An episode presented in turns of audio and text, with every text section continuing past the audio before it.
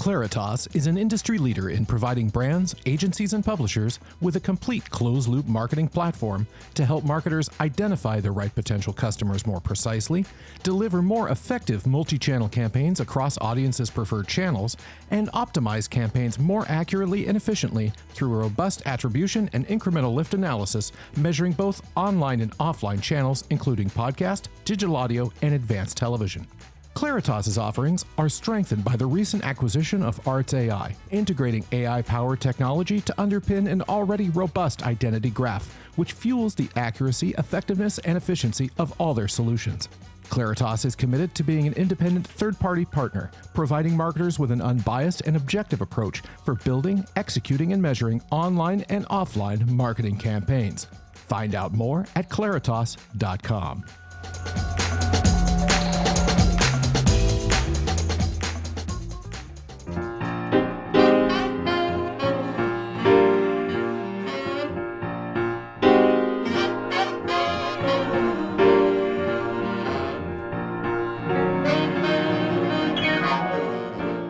Welcome to Great Minds, and our guest today is Katy Talikowska. Katy is the Chief Executive Officer of the Valuable 500. The Valuable 500 is an incredible organization, and and Katy, we're going to start by talking about Carolyn Casey, the incredible founder of the Valuable 500. We had a chance to have Carolyn and and Paul Polman, uh, wonderful wonderful gent who was the global chief executive officer for many years of Unilever and an early supporter of the Valuable 500 on our stage in London several years ago. I think we had them in New York as well.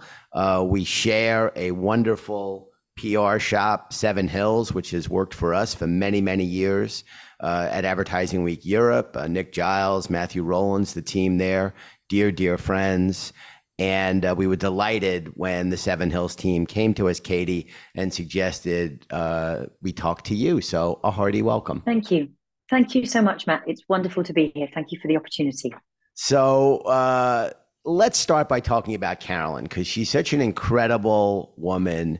It was her vision, uh, no pun intended here, that really launched the Valuable 500. So, can we talk a little about Carolyn? I want to get to you and her in a, in a big event in 2019 in Davos at the World Economic Forum, which I know is pivotal in your uh, joining the organization. But let's start by talking a little bit about the great Carolyn Casey.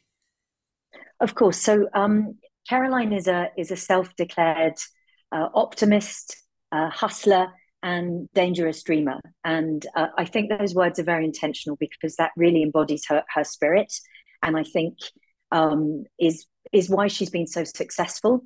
She actually achieved the near impossible. So, in terms of what Caroline did, Caroline, and you mentioned this, Matt, in the intro, in 2019, Caroline launched the Valuable 500, which was a call to arms and a call to action to 500 CEOs, 500 CEOs of the world's largest and most influential companies. And she asked them effectively to end the CEO silence and put disability on the board agenda because in a world where happily everyone was beginning to talk about the importance of diversity and inclusion and representation, Caroline, as a woman who is registered legally blind, she she realized that what was uh, conspicuous by its absence and woefully so was disability no one was talking about disability and when you think that one in five of the population that's 1.3 billion people on our planet live with a disability. The fact that 20% of the world's population were not being spoken about, not being talked to, not being represented in our boardrooms and in our workforces and in our advertising and throughout the supply chain, that was pretty woeful. And Caroline really at that time was on a one woman mission to, to do something about it and end disability exclusion in business. You mentioned Paul Polman. He was um, CEO of Unilever at the time. And he was the he was one of the first CEOs who stood shoulder to shoulder with Caroline and said, "Yeah, we are going to end the silence. We're going to start talking about it, um, and all, all, in service of disability in, inclusion." So Caroline, yeah, I mean, she was a, she was one woman with a clear dream and a clear mission, and an absolutely unstoppable spirit. Um, and that's how that's how she started it. And and I was lucky enough to meet Caroline six months prior, so that was the summer of 2018 when I was working for an Omnicom agency, BBDO, the, the London office. Um, I can come on to that in a moment in terms of the brands I was overseeing, but I'd started to have a bit of a personal and professional journey and, and passion for disability inclusion. And I met Caroline um, and I'd heard her speak. And for those who've met Caroline and heard her speak, you leave the room changed and you leave change for the better. And she she effectively lit, lit a bit of a fire in my belly. And I went to her and said, Can can we help?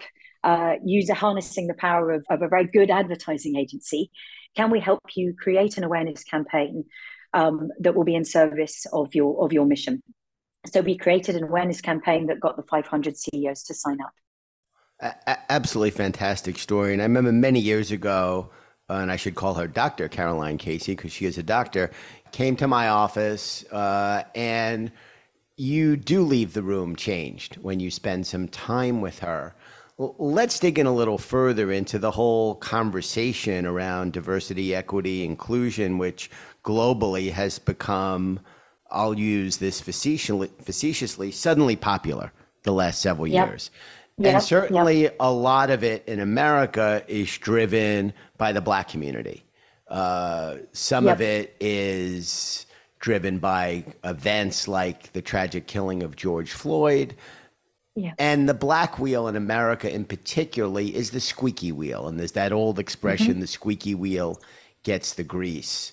The Hispanic population gets much less attention. The Asian Pacific yeah. Islander conversation gets much less attention. And the disability community, which, as you said, is well over a billion globally, one out of five. My yep. take on what Caroline has done and what you are now carrying forward as chief executive officer of the Valuable 500 is you are giving that community its own squeaky wheel.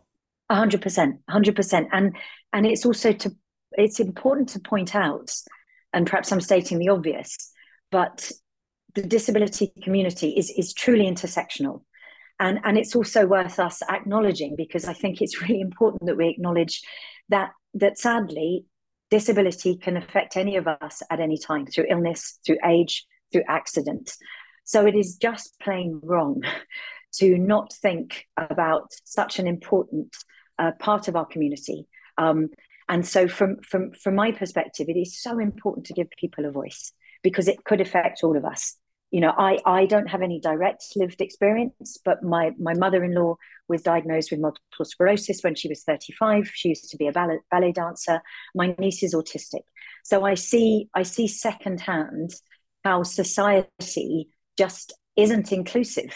Um, and and, it, and it's really really important to have those conversations and and give that voice under no circumstances am i choosing a favorite am i picking a side it, it is genuinely about the whole of humanity making sure that everyone has a voice everyone is heard everybody is authentically represented um, and that everyone gets the opportunity to tell their story and, and effectively feel the same paul, paul polman talks you know what drives paul Polman is an absolute clear and unequivocal um, desire and mission to make sure that no one, no one is left behind. And that's why Caroline had to make sure that the disability community are not left behind. And, and by engaging the might and power of the business community, because like Caroline, you know, I believe passionately, and we believe that the valuable 500, that sadly you cannot rely exclusively on governments and, and policymakers you have to, you know, if you're going to have a voice, you have to be heard and you have to be supported by the business community because it's business that has the greatest ability to make things happen. And I think good business leaders know that it makes great business sense to be truly inclusive across the board. And that absolutely has to include the disabled community. And disability cuts across race, gender, age. 100%. It's uh, yeah. a horizontal, if you will, versus a vertical. Absolutely. Absolutely. It is truly intersectional. Yeah. And as uh, one of your gigs at AMV BBDO, which we will talk about, of course, you're a chief talent officer. And beyond inclusion, as you talked about as it relates to Paul in particular, this is also about a lot of very talented people who have a lot to contribute. Absolutely. I mean, wouldn't it be wouldn't it be dull if we all had the same story? We all had the same way of of looking at things and, and, and seeing things. I believe in the power of brands and I believe in the power of storytelling. And if you're telling the same story over and over again from the same, let's say, able bodied, standardized, and forgive me, I'm not a big fan of, of that language, but let's say from a normal kind of baseline perspective, if you just keep telling the same old story, then then your audience are going to shut off you're not going to be disruptive with your communications you're not going to tell stories that resonate so i think having different voices having different talents having different perspectives within the workforce that that that allows you certainly in, in, in my background from advertising it allows you to tell different more interesting engaging stories um, so so so effectively shutting off the perspective um, and the intellect and the insight and the experience of one in five of the global population just doesn't make any sense. One in five. That's an absolutely one in five. statistic. I want to go back and talk about your early career, but uh, it's not everyone, Katy, who at sort of, let's call it, not even the midway point of their career, you're ri- rising up the ladder. You're a, a, chief client officer. When you left AMV BBDO, you were there about 12 years. It's not everyone who, uh, at in their prime, if you will, decides to leave the industry and go to a not for profit. What was behind that decision for you? A lot of people at your level, committed career professionals, they want to keep rising up the ladder, stay on the commercial side, if you will. You made a switch.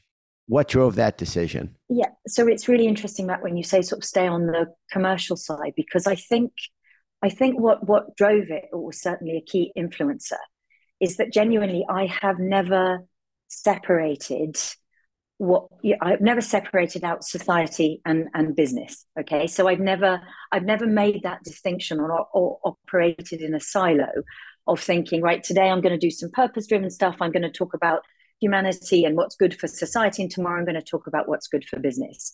I think it is a fundamental mistake when organizations separate out the two. I passionately believe that what's right for commerce, what's right for business is also what's right for society and vice versa. So, yes, it is true that I was working. Uh, I was working uh, client side. One of my biggest biggest accounts for a really long time was Mars Wrigley Confectionery. I was lucky enough to lead Snickers globally, working with the team in New York for eight years. Um, and yeah, we, we were there to sell chocolate. You know that I have made a I've made a living in, in selling stuff. But actually, when you are working with brands that are reaching such a huge percentage of the population, why wouldn't you want to do something else in addition to selling chocolate? But then the unlock is realizing actually, if we want to grow the brand and we want to sell more stuff, then if our messages are infused with what's right for society, then it's a win win for everyone. So I think I hadn't made that distinction and always seen that what was right for commerce, what was right for business. So for me, truthfully, it didn't seem a massive change from when I'm going in a, you know, I'm going from the, a, you know, the might of Omnicom, an enormous, powerful, influential commercial holding company, to then go and work for a non-profit it, it actually felt, to be honest, like a bit of a continuation of what I was doing, but with more focus. Because when I was working in advertising, rightly brands were going right what else can we do Re- referring to the point i was making before in order to sell more and grow more what else can we do that's right by society and mm. that was great but i really wanted that single-minded focus and what we have at the valuable 500 is a clear single-minded mission to work with our 500 companies and the disability business community on this focus of ending disability exclusion in business. So I, I, still had that commercial bent. I still have that background in commerce and corporates, but I can focus it squarely on genuinely the betterment of society and the betterment of humanity. And I passionately, passionately believe in that. So I suppose to sort of summarize, it, it didn't feel like a massive leap or change. It felt for me like a natural continuation and evolution of what I was doing, but with a greater sense of focus and a greater sense of purpose. And as I referenced, I, I, I did have that long-standing relationship with Caroline. I've always been a been a supporter and an ally, perhaps from the outside. You know, generating the campaign that I spoke about that helped launch it in Davos uh, 2019. So for me, when Caroline called me in January and asked me to put my hat in in the ring for what was through necessity a very very hard and very rigorous recruitment process, when she asked me to do that, it just felt so right because that gave me the opportunity to continue what I'd started, but from the inside versus the outside. What, what a great story. Let's dig in a little further to the continuing evolution in thinking on both the agency side and the brand side around embrace of issues that transcend the industry and are bigger than just trying to sell more product or service. Going back to Paul again, he was very early to the game around proving that purpose and profit were not at odds as Unilever built many of their brands around sustainability earlier than most to embrace uh, what is no longer climate change, but the climate crisis. Talk about what you saw going back to those agency days and what you're seeing now on the front lines with the valuable 500 around a genuine embrace uh, by the marketing community in issues, disability, and others that are broader than the industry itself in terms of the stated mission to sell more product or service. If I may, I'd like to I'd like to give a, a an example of a campaign that I did in 2016 for Maltesers, um, another Mars Wrigley confectionery uh, brand. Um, so uh, I was I mentioned running Snickers globally, but but but a UK brand that I was overseeing was Maltesers. And in truth, Matt, our communications was pretty woeful. We had spent best part of eight years doing rounds of pre-testing and nothing was working, nothing was cutting through. We had an established brand communication platform, which was called Look on the Lighter Side for a global audience who don't know Maltesers. They're little honeycomb balls, and there's a there's an inherent lightness to the product. And we had this this brand platform around looking on the lighter side, which was shining a spotlight on humorous everyday moments. And we were running campaign after campaign, and it wasn't working. And then, in a beautiful moment of serendipity, perhaps, where the planets were aligning, 2016 was a really important year globally and an important year in the UK because Channel 4, one of our most pioneering and progressive broadcasters, um, had the rights to uh, broadcast the Paralympic Games in Rio in, in, in the summer of 2016. And they launched an amazing initiative, which was effectively a call to arms to brands for, for the first time to authentically represent people with disability in their communi- in their communications, not as an add-on through casting, but through through telling their stories and authentically representing them.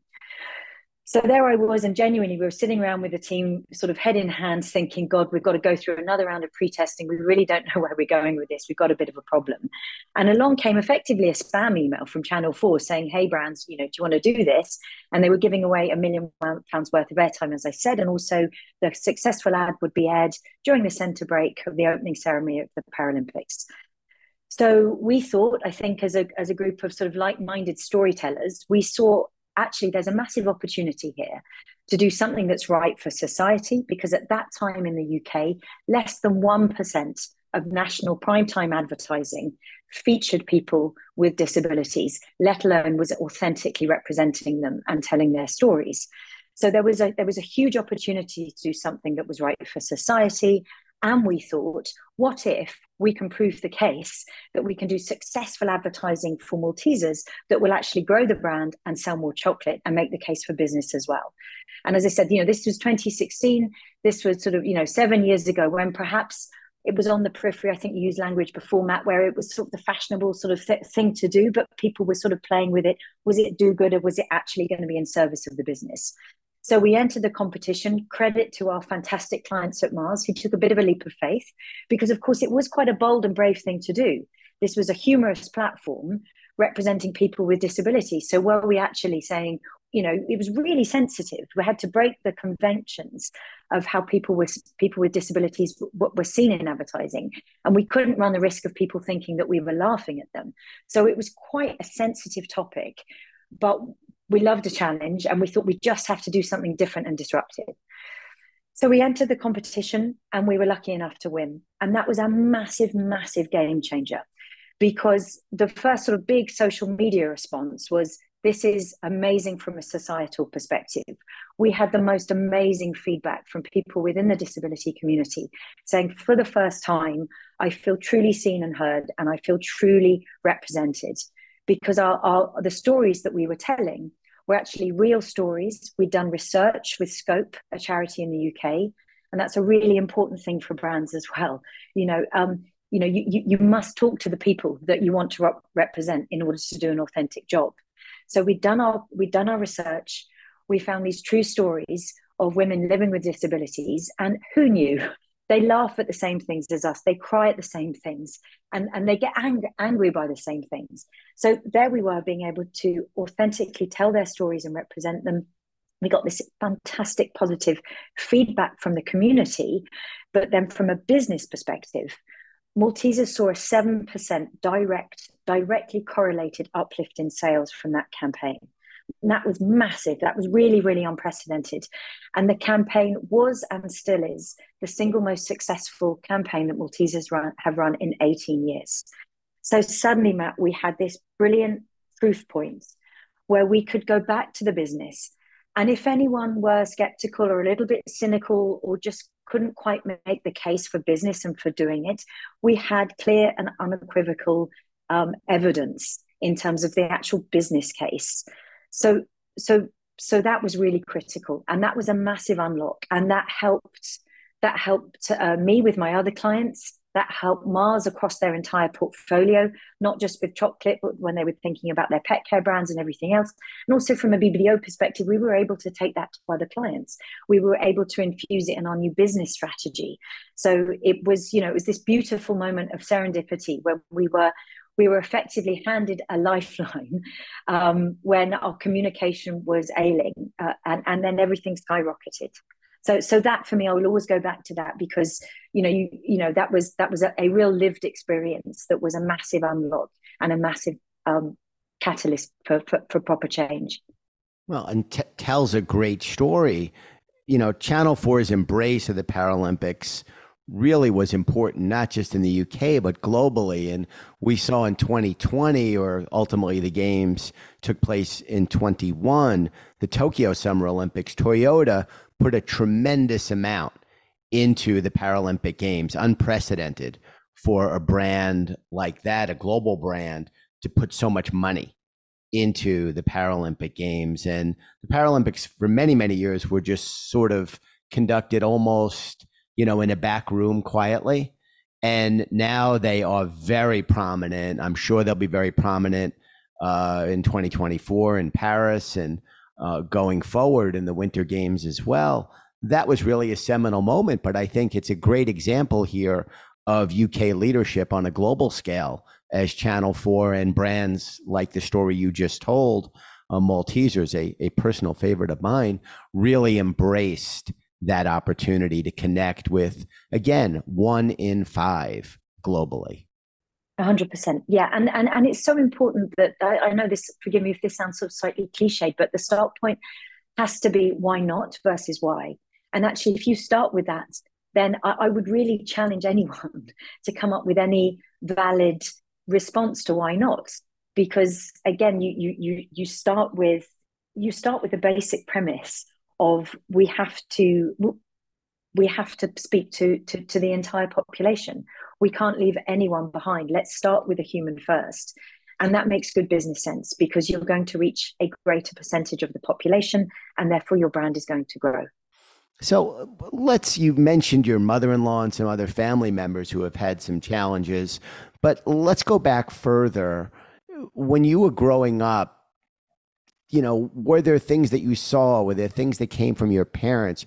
Your empathy here is genuine, clearly and you're uniquely skilled uh, to do this job, to succeed someone like Caroline, a founder who has been a big, big driving force here globally, that's a tough set of shoes to step into.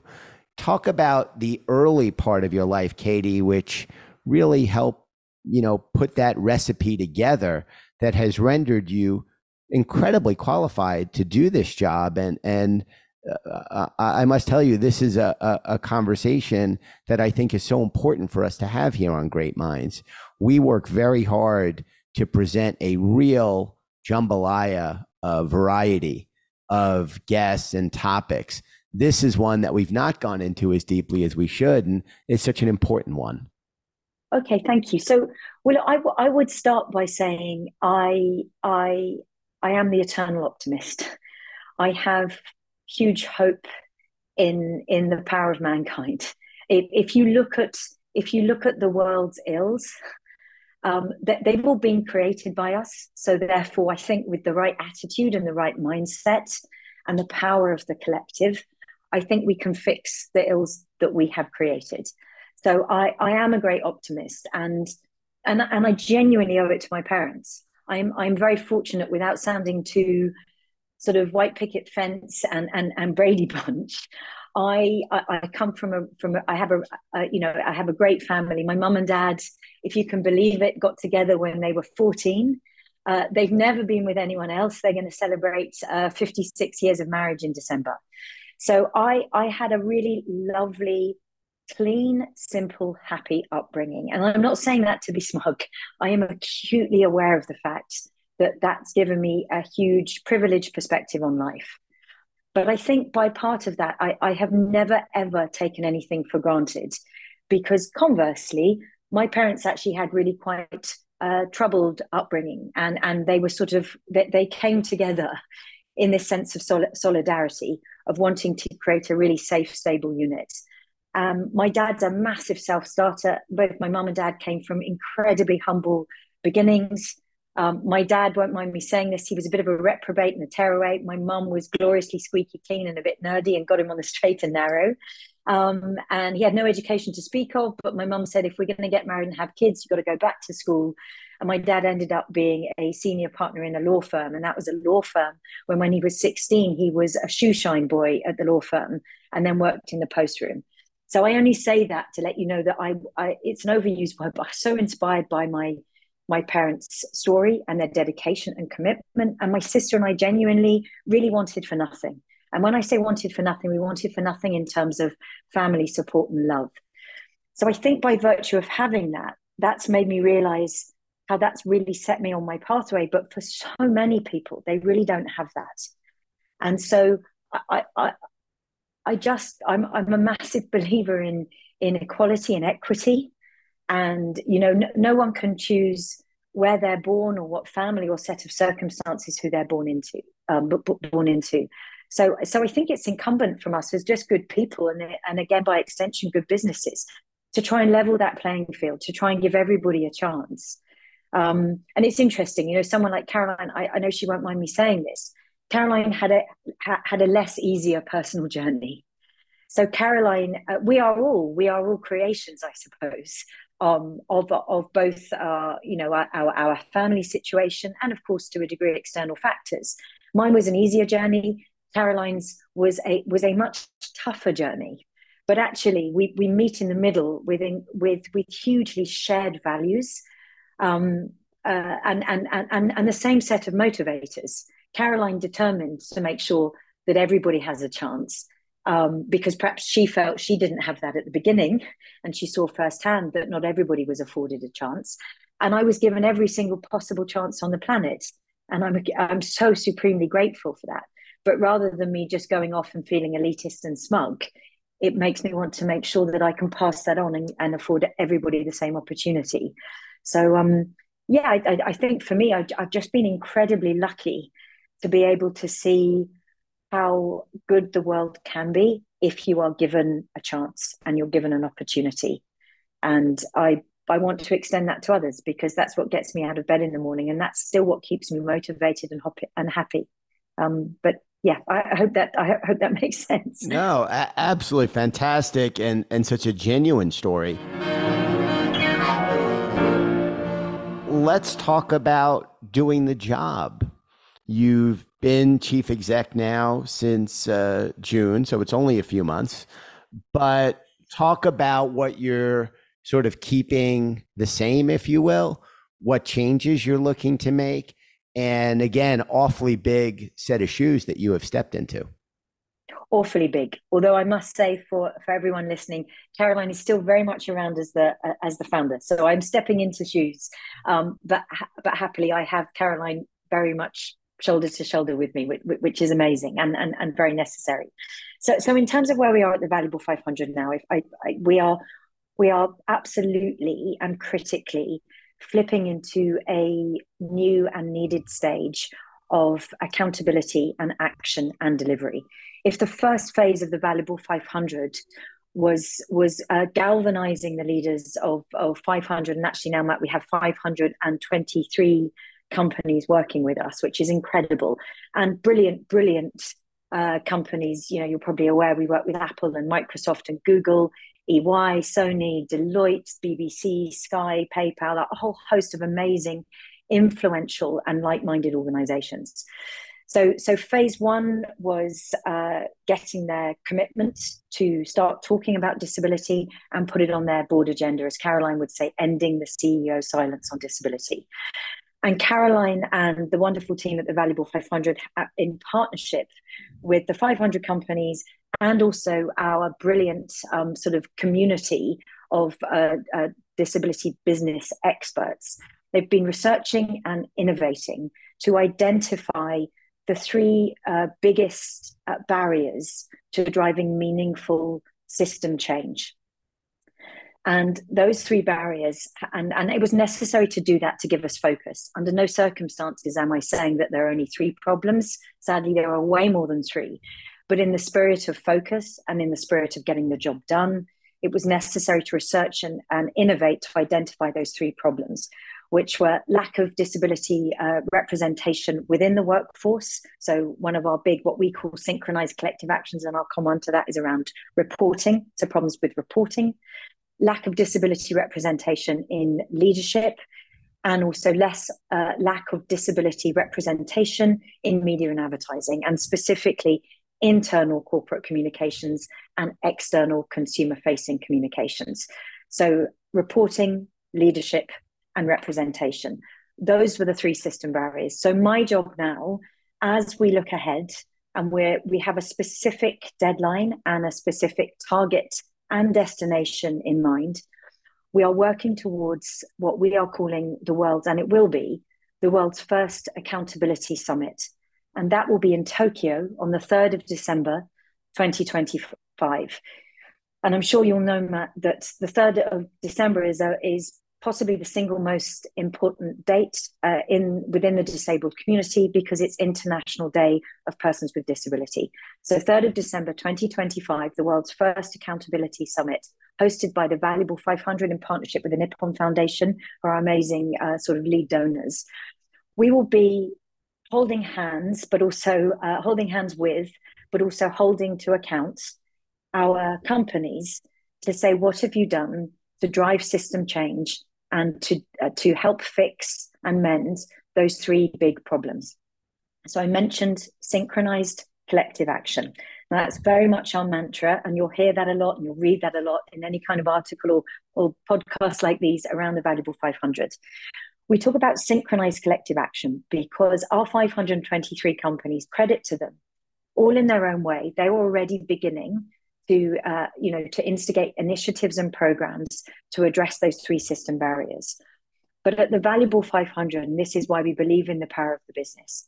You know, in, imagine if we've got 523 companies, and let's not forget these are these are companies that have um, a combined market cap of 28 trillion US dollars in 64 sectors, headquartered in 43 companies. So, a lot of statistics, but an enormous power and might. If you've got those companies working together to address the same problem at the same time, in the same way, that's the beauty and the power of synchronized collective action. That's that's when you get that rising tide, and that's when we will properly, properly see system change let's not operate in silos let's hold hands let's galvanize each other and let's come together so so that that's what we're doing delivering with our companies uh, in partnership with the disability business community against those three synchronized collective actions around reporting leadership and representation to work towards this summit on the 3rd of december in tokyo on in 2025 Absolutely fantastic story, and uh, so glad to have this chance to talk to you, Katy. As we start to wrap, if there's one piece of advice or an ask of the broader community, what would that be? And I also want to throw something else out that came to mind. We had a wonderful seminar on stage at Advertising Week APAC in Sydney with a group that I'm going to guess you're familiar with, the Unstereotype Alliance. Yes. Yeah. And we're doing something with them again in New York. I know we've worked with the Valuable 500 uh, around your launch period back in 19 with Caroline and, and Paul on stage, but I'd love to pick this conversation up with you uh, and take you with us sort of everywhere we go. Uh, it's such an important conversation. And uh, while I'm grateful that we're doing something uh, for the disability community with the Unstereotype Alliance, I'd love to continue this conversation with you and and brand leaders who are really recognizing the importance. But let's go back to that question, which is a piece of advice or a call to action, or you know, what would you like people to do? going forward? Well, one quick thing before I answer that question, I promise I will. Uh, the good news is I found out this morning um, that I, I, am going to be in, in New York um, for Adweek. And I think I'm going to be seeing you guys on the 17th as well and being part of a panel. So uh, delighted to have that opportunity and super excited to continue the, the conversation. Fantastic. That so, is great so, news. So hot off the press. so I think in terms of in terms of one piece of advice, I, I think the critical thing for me is be fearless, be, be, be sensitive, but be absolutely fearless and just start.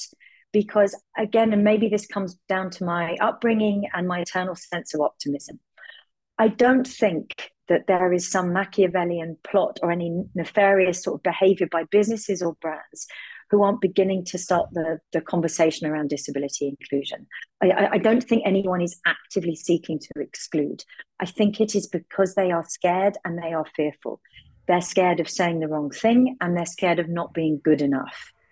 And you know, I, I think it is critical. One of I, I spoke to you before about our synchronized collective actions. One of our things is around reporting and we, we launched at Davos a reporting white paper, and we've identified five KPIs that we're asking all of our companies to incorporate into their investor dialogue and into their uh, annual reports. And we did initially have some companies say, well, we're nervous about reporting because we don't think we're very good. We don't think we're good enough. And in my mind, in this sphere, there is no such thing as bad data.